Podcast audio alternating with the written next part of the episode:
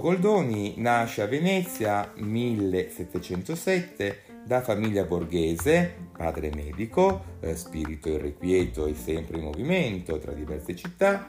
Eh, il ragazzo lo segue, ad esempio a Perugia, dove compie i primi studi presso i gesuiti, poi viene inviato a Rimini per affrontare gli studi superiori.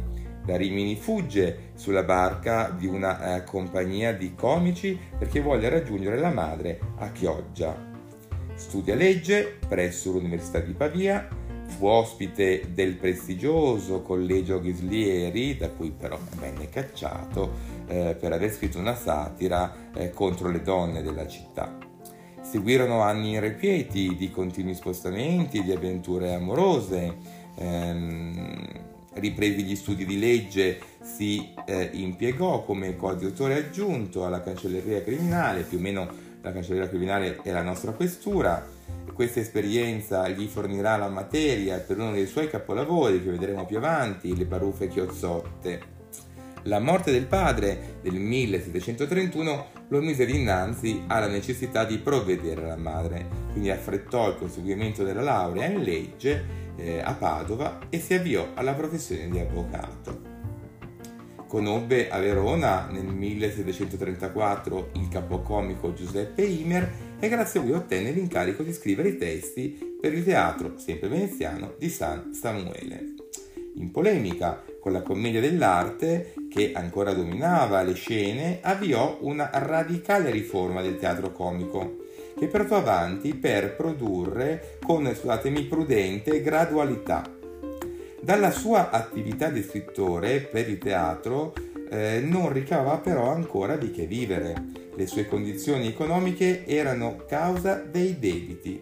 Tra il 1745 e il 1748 si stabilì a Pisa, dove riprese la professione forense. Non smise però la sua produzione di testi per il teatro eh, né eh, i contatti con il mondo della scena. Conosciuto a Livorno il capocomico Girolamo Medebach, fu da questi convinto a impegnarsi come poeta di teatro presso la sua compagnia con un contratto stabile che prevedeva la stesura di otto commedie all'anno e dietro un certo compenso fisso abbastanza soddisfacente. Così Goldoni lasciò definitivamente l'avvocatura e divenne scrittore di teatro per professione.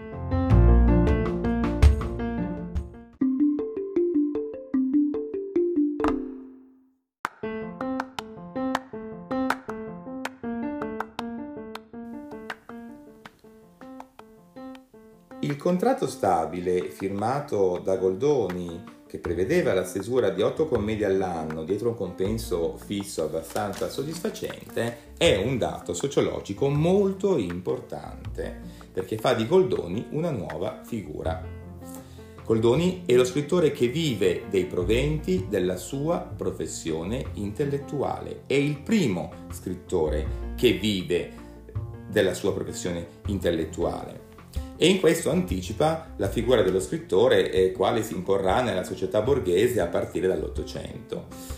Mm, è anche importante perché Goldoni non scrive più esclusivamente per un pubblico di letterati, come era proprio degli intellettuali del suo tempo, ma per il mercato. Lo spettacolo deve incontrare i gusti del pubblico pagante, deve aver successo, deve attirare molti spettatori. Lo scrivere commedie deve dunque obbedire alle leggi del mercato. E a questo obbligo Goldoni si adatta sempre con grande disponibilità, cercando di compiacere i gusti e le richieste del pubblico. Goldoni lavora per la compagnia Medebach che recitava nel Teatro Sant'Angelo a Venezia eh, dal 1748 al 1753. Dopo l'insuccesso di una commedia, al fine di stimolare nuovamente l'interesse del pubblico, pensate che Goldone prende con gli spettatori eh, l'impegno di scrivere per la stagione successiva, quella del 1750 1751, ben 16 commedie nuove. E, udite udite, riuscì in questa impresa. Riuscì nell'impresa con un tour de force che ha dello straordinario e che getta luce sulla sua qualità non solo di artista fecondo, eh, ma anche, eh, come si diceva, di produttore di merci per il mercato. Il mercato implica concorrenza e Goldoni infatti dovette affrontare quella del suo rivale Pietro Chiari, uno scrittore spregiudicato e disinvolto che, per ottenere successo, ricorreva a tutti i mezzi e praticava tutti i generi di commedie. La sfida con il Chiari durò a lungo, appassionando il pubblico e suscitando fiere polemiche che provocavano addirittura l'intervento della censura.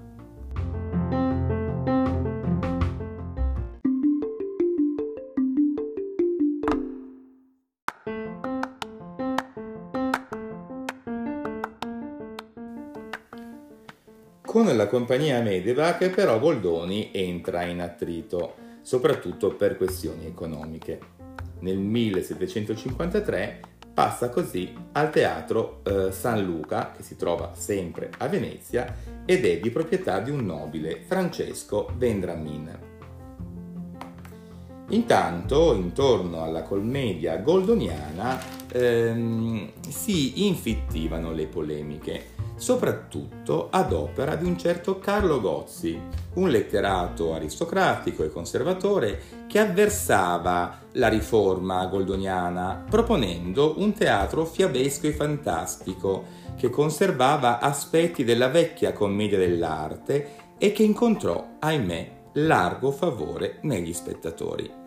Amareggiato per il successo di Carlo Gozzi, che sembrava sottrargli il suo pubblico affezionato, eh, Goldoni accettò nel 1762 l'invito a recarsi a Parigi per dirigere la Comédie Italienne, anche con la speranza di una più sicura sistemazione economica. Eh.